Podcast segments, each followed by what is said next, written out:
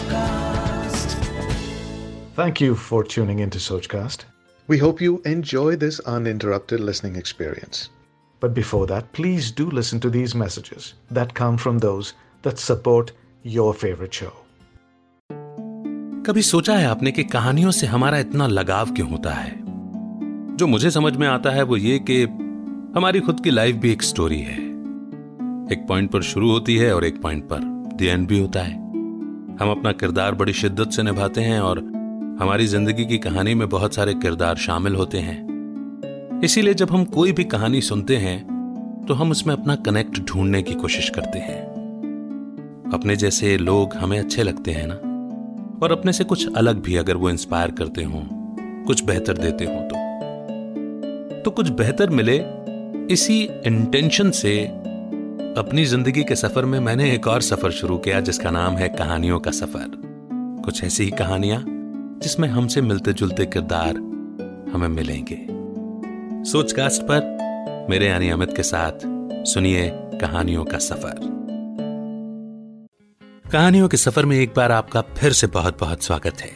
मेरा नाम है अमित वाधवा, कहानियों को आवाज़ देता हूँ। आज की कहानी है वो नन्हा मसीहा, जिसे लिखा है अंजलि खेर जी ने। आइए। शुरू करते हैं। मैं रोज रोशनपुरा चौराहे से होते हुए ऑफ़िस आया जाया करता था। जब उसने पहली बार मेरे कार के शीशे पर अपनी नन्ही सी उंगली से दस्तक देकर शाम का न्यूज़पेपर लेने की विनती की तो मैंने उसे पाँच रुपए का सिक्का थमाते हुए कहा पैसे ले लो मुझे पेपर नहीं चाहिए।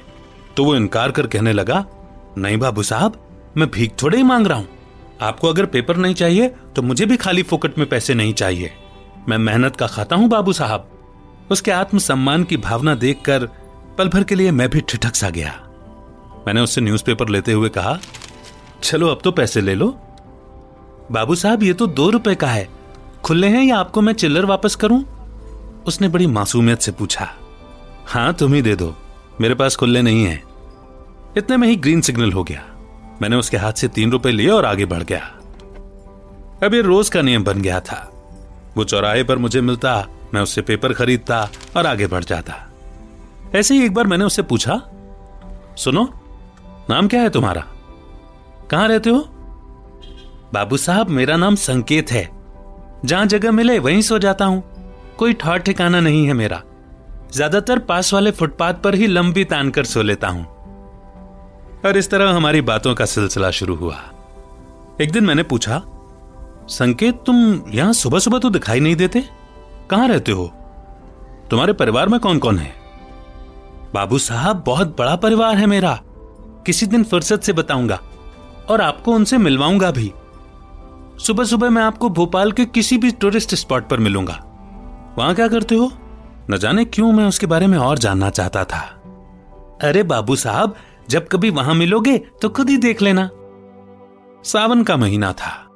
मेरी बहन अपने परिवार के साथ मेरे यहाँ आई हुई थी। मैंने बड़ी गाड़ी बुक की और हम सभी भोजपुर मंदिर के दर्शन के लिए निकल पड़े। हम लोग आपस में बात कर रहे थे कि ऐसे हिस्टोरिकल जगहों पर अगर कोई अच्छा सा गाइड मिल जाए तो वहाँ की खासियत अच्छे से बता सकता है, जैसे सुनने के बाद घूमने का मज़ा दुगना हो जाता है। देखते हैं, अगर कोई अच्छा गाइड मिल गया तो भोजपुर घूमने में और भी मज़ा आएगा, मैंने कहा।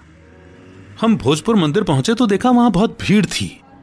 एक जगह लोगों का झुंड लगा हुआ था जहाँ फॉरेन टूरिस्ट भी थे, जो मंदिर के इतिहास के बारे में जानना चाहते थे। शायद उनके साथ कोई गाइड भी था।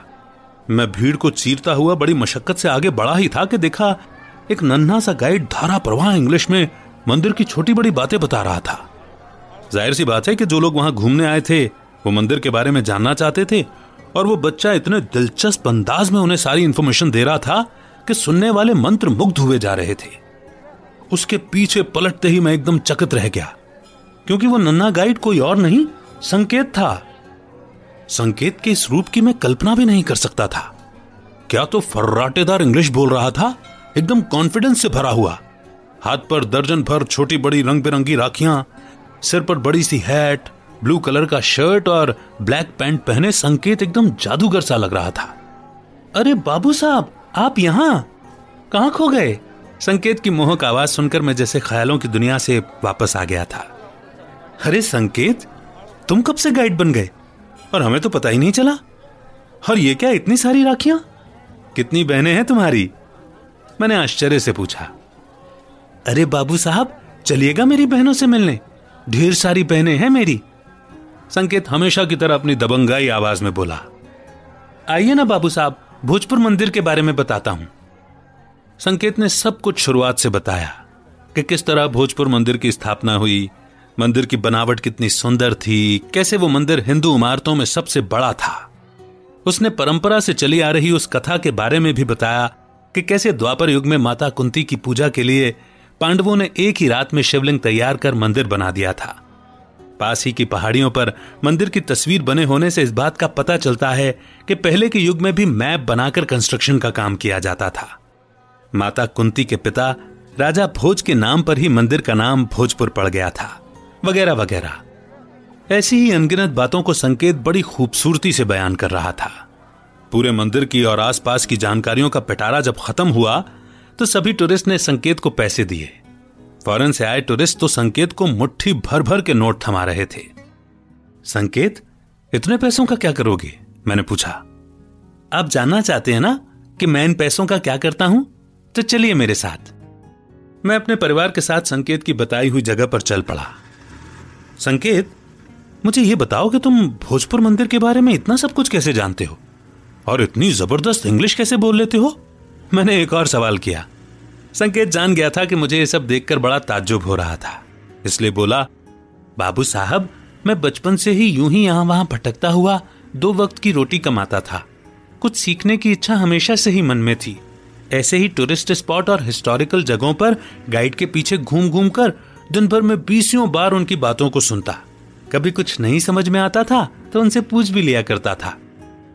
चार पाँच साल का था, तभी से सुनते सुनते सब मुँह जुबानी याद हो गया था। अब तो आप भीम बेट का मनुआ भान की टेकरी, भोपाल की सारी मस्जिदों, बिरला मंदिर, गोहर महल लक्ष्मी नारायण टेंपल जैसे हर छोटी बड़ी जगहों के बारे में उनकी खासियत और इतिहास के बारे में मुझसे पूछ सकते हैं। मैं सुबह सुबह इन जगहों पर गाइड का काम करता हूँ और शाम को तो आपसे रोज मिलता ही हूँ, पेपर बेचते हुए। अरे वाह, संकेत! क्या बात है! तुम तो छुपे रुस्तम निकले। मैंने बड़े गर्व के साथ उसे देखते हुए कहा। अच्छा अब हमें चलना कहाँ है? ये तो बताओ। बस बाबू साहब, अब आधा किलोमीटर और? कहते हुए संकेत ने ड्राइवर को एक दुकान के सामने गाड़ी रोकने के लिए कहा। फिर, बाबू साहब, बस दो मिनट। कहकर वो दौड़ते हुए दुकान की ओर गया। पाँच मिनट में वो न जाने पॉलिथिन में क्या भर कर लाया। संकेत ये क्या खरीद लाए? और किसके लिए? मैंने फिर से सवाल किया। अरे, सब्र कीजिए बाबू साहब, अभी बताता हूँ। ड्राइवर भैया, बस यहाँ से राइट मोड़ कर उस गवर्नमेंट हॉस्पिटल के सामने बिल्कुल सामने गाड़ी रोक देना। ड्राइवर ने संकेत के कहे अनुसार साइड में गाड़ी रोकी। फिर हम संकेत के पीछे पीछे चल दिए। संकेत को देखते ही न जाने किस किस कोने से छोटी छोटी लड़कियाँ भैया भैया कहकर दौड़ती हुई आई और संकेत से लिपट गईं। ये सब कौन है संकेत? बाबू साहब, ये सब मेरी बहनें हैं। कहकर वो पॉलिथिन से चॉकलेट निकालकर उन सबको देने लगा। इतनी सारी? ये सब तुम्हारी सगी बहनें हैं? मैंने चकित होकर पूछा। बाबू साहब, क्या खून के रिश्ते ही सगे होते हैं? नहीं बाबू साहब, ये जगह जो आप देख रहे हैं ना, इसे गवर्नमेंट ने उन गरीब लोगों के ठहरने के लिए बनाया है, जो दूर दराज के गाँव से गवर्नमेंट हॉस्पिटल में इलाज कराने आते हैं। गाँव से आए गरीबों को रहने का ठिकाना तो मिल जाता है, पर इलाज के लिए उनके पास पैसा नहीं होता।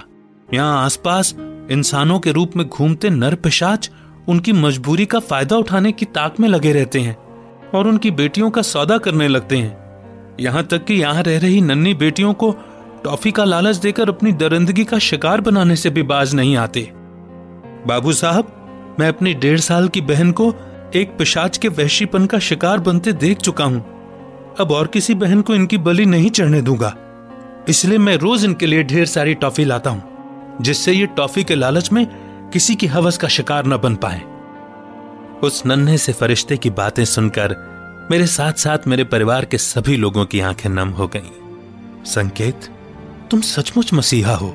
अगर तुम्हारे जैसी सोच समाज के हर आदमी की हो जाए तो समाज में कोई भी बच्ची औरत किसी की गंदी नज़र और नियत का शिकार नहीं बनेगी। कहकर मैंने कसकर संकेत को अपने गले से लगा लिया।